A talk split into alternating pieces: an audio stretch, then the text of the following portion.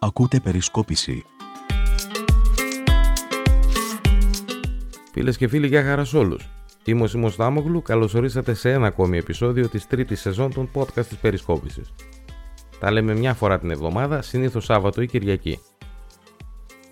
Αν δεν θέλετε να χάνετε όλα τα podcast της Περισκόπησης, μπορείτε να μας ακολουθήσετε σε κάποια από τις μεγάλες πλατφόρμες διανομής, όπως είναι το Spotify, το Google ή το Apple Podcast. Βασικά μπορείτε να μας βρείτε μέσα από 7 διαφορετικές πλατφόρμες διανομής. Φυσικά, μας ακούτε και μέσα από την Περισκόπηση.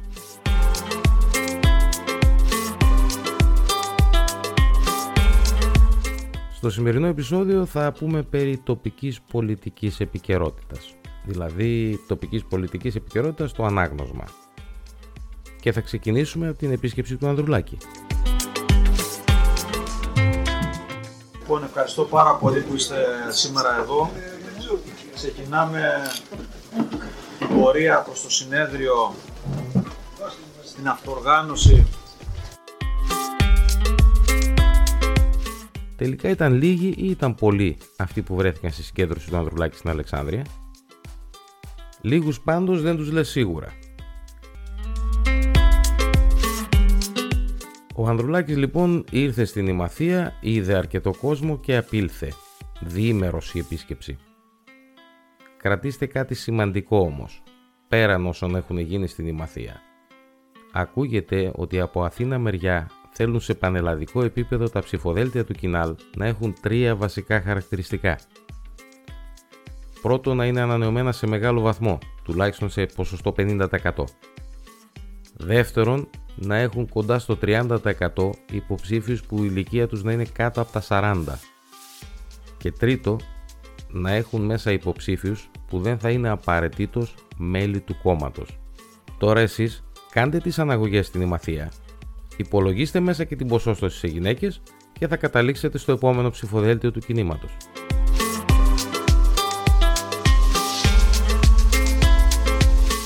Πάμε λίγο στα πιο τοπικά.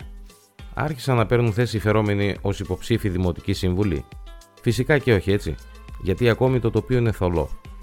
Μην μπερδεύεστε και μη σας παρασύρουν στην εξαγωγή συμπερασμάτων οι παρέες που είδατε είτε σε φωτογραφίες τις μέρες αυτές, είτε οι παρέες που είδατε μετά την παρέλαση στην Αλεξάνδρεια. Από τον καφέ και το τσίπουρο στον πεζόδρομο της Αλεξάνδρειας μέχρι την υπεύθυνη δήλωση συνοδεία ταυτότητας, γιατί αυτά μαζί πάνε, υπάρχει ακόμη πολλής δρόμος. Μιλήσαμε για το Κινάλ και τον Ανδρουλάκη, μιλήσαμε και για τα τοπικά. Αυτά τα δύο συνδυάζονται? Φυσικά. Και βγαίνει ένα ερώτημα. Υπάρχουν ή όχι πιέσεις από συγκεκριμένους να ανακοινωθεί η υποψηφιότητα για τη Δημαρχία, ώστε αυτούς τους συγκεκριμένους να μην τους προλάβει μια πιθανή ανακοίνωση ψηφοδελτίου που θα έχει προσανατολισμό Κινάλ?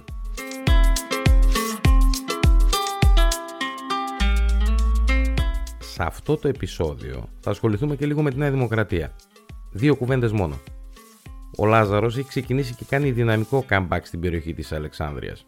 Ο Αποστόλης από την άλλη μεριά, λόγω και θέσης στο Υπουργείο, λέγεται ότι πιθανόν να αντιμετωπίσει θεματάκια λόγω της ακρίβειας που ταλαιπωρεί τον κόσμο εδώ και αρκετό καιρό. Ο Τάσος απ' την άλλη έχει συχνές εμφανίσεις στην Αλεξάνδρεια, όμως από ό,τι φαίνεται ο κύκλος έχει κολλήσει και δεν διευρύνεται με το ρυθμό που ανέμενε.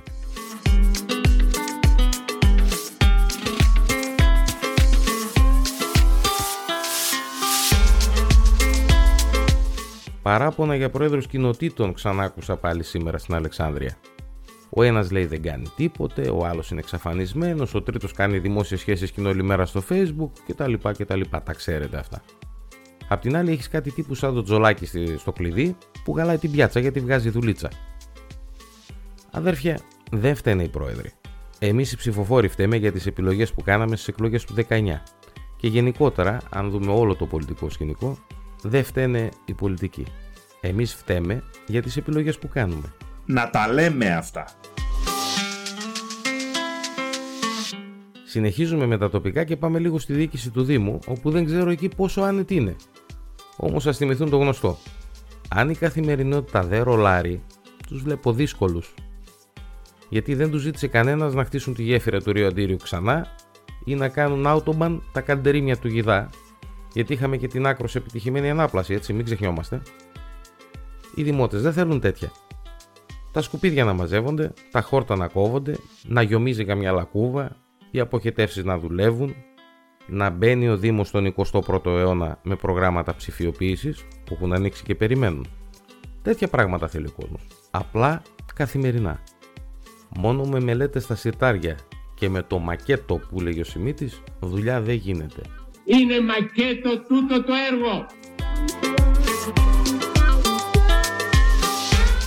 Ραντεβού με τον ΣΥΡΙΖΑ θα δώσουμε στο επόμενο επεισόδιο. Και αυτό επειδή αν στο Κινάλ έχουν θέμα με το comeback που θέλουν να κάνουν, ή αν στη Νέα Δημοκρατία έχουν θέμα με την ακρίβεια στις βενζίνες και στα ράφια και πώς να βγεις στον δρόμο να, και τι να πεις. Τον ΣΥΡΙΖΑ ακόμη έχουν θέμα με το πώς θα στήσουν το κόμμα που δεν κεφαλοποιεί τη φθορά της κυβέρνησης.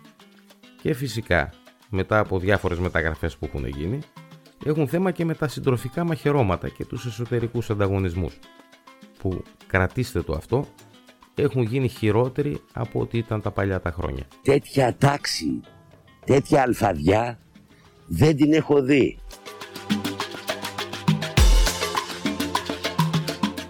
Αυτά και για σήμερα. Να είστε καλά, να είστε υγιείς. Μέχρι την επόμενη εβδομάδα. Καλή συνέχεια σε όλους.